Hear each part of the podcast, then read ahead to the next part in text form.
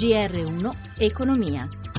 Bentrovati all'ascolto da Amalia Carosi. Borse europee in rialzo con Milano in testa dopo il balzo dell'indice PMI manufatturiero. Quello italiano a febbraio sale a 55 punti dai 53 di gennaio. Si tratta del valore più alto da dicembre 2015. Sempre l'Istituto Market rileva che nell'Eurozona il PMI manufatturiero è aumentato da 55,4 eh, da, eh, scusate, a 55,4 da 55,2 di gennaio. Da Milano ci si informa sull'andamento degli indici Maria Giovanna Lorena.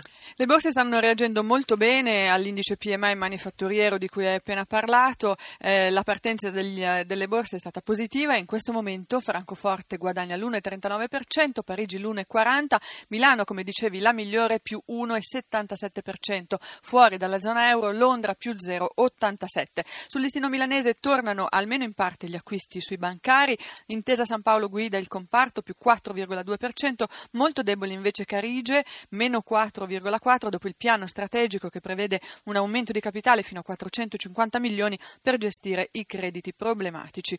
E i conti del 2016 appena comunicati al mercato attirano acquisti su Eni più 3% e su Moncler più 3,7. Veniamo alle valute, il dollaro si rafforza leggermente, schiaccia l'euro di nuovo sotto quota 1,06, 1,0537 il cambio in questi minuti. infine lo spread stabile a 187 punti base. Linea allo studio. Grazie Maria Giovanna Lorena. Vertenza Taxi. Ieri il primo incontro tecnico tra Ministeri dei Trasporti e dello Sviluppo Economico e rappresentanti dei tassisti che hanno ribadito il governo ritiri gli emendamenti o niente tavolo. Massimo Giacomini.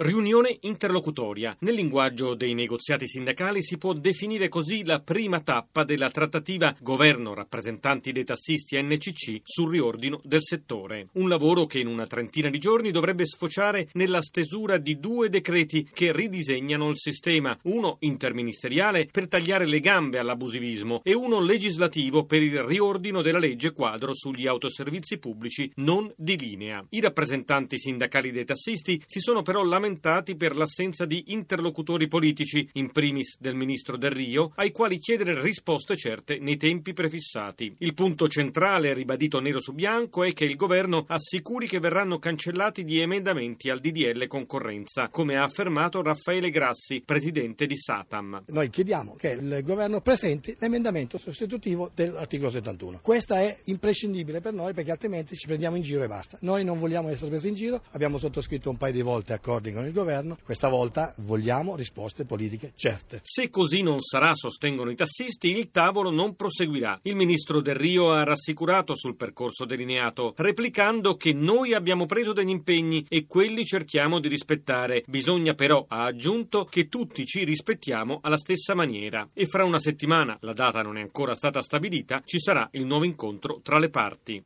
Vertenza Almaviva ha raggiunto l'accordo per il sito di Napoli. Stefano Marcucci. Il 5% dello stipendio è quanto lasciano sul terreno i dipendenti Almaviva di Napoli per salvaguardare il loro posto di lavoro. L'accordo è stato raggiunto al Ministero dello Sviluppo Economico, mentre fuori i dipendenti romani davano vita a un presidio ricordando che nella capitale rimane il problema di 1666 licenziamenti dopo che le RSU locali hanno respinto l'accordo del 22 dicembre. Da allora la trattativa è proseguita solo per gli 845 lavoratori della sede di Napoli, fino a concludersi con il taglio temporaneo delle retribuzioni e il ricalcolo calcolo del TFR. Il sito napoletano sarà rilanciato, afferma il viceministro Teresa Bellanova. La regione Campania ha dato il suo apporto impegnandosi a finanziare la formazione dei dipendenti, salvo Ugliarolo del sindacato Wilcom. Un accordo complicato che però ha dato una prospettiva occupazionale per eh, gli oltre 800 lavoratori di Almaviva Napoli. C'è molta amarezza e rammarico perché la questione che ha prodotto il salvataggio di Napoli poteva essere anche utilizzato a Roma e oggi ci saremmo ritrovati con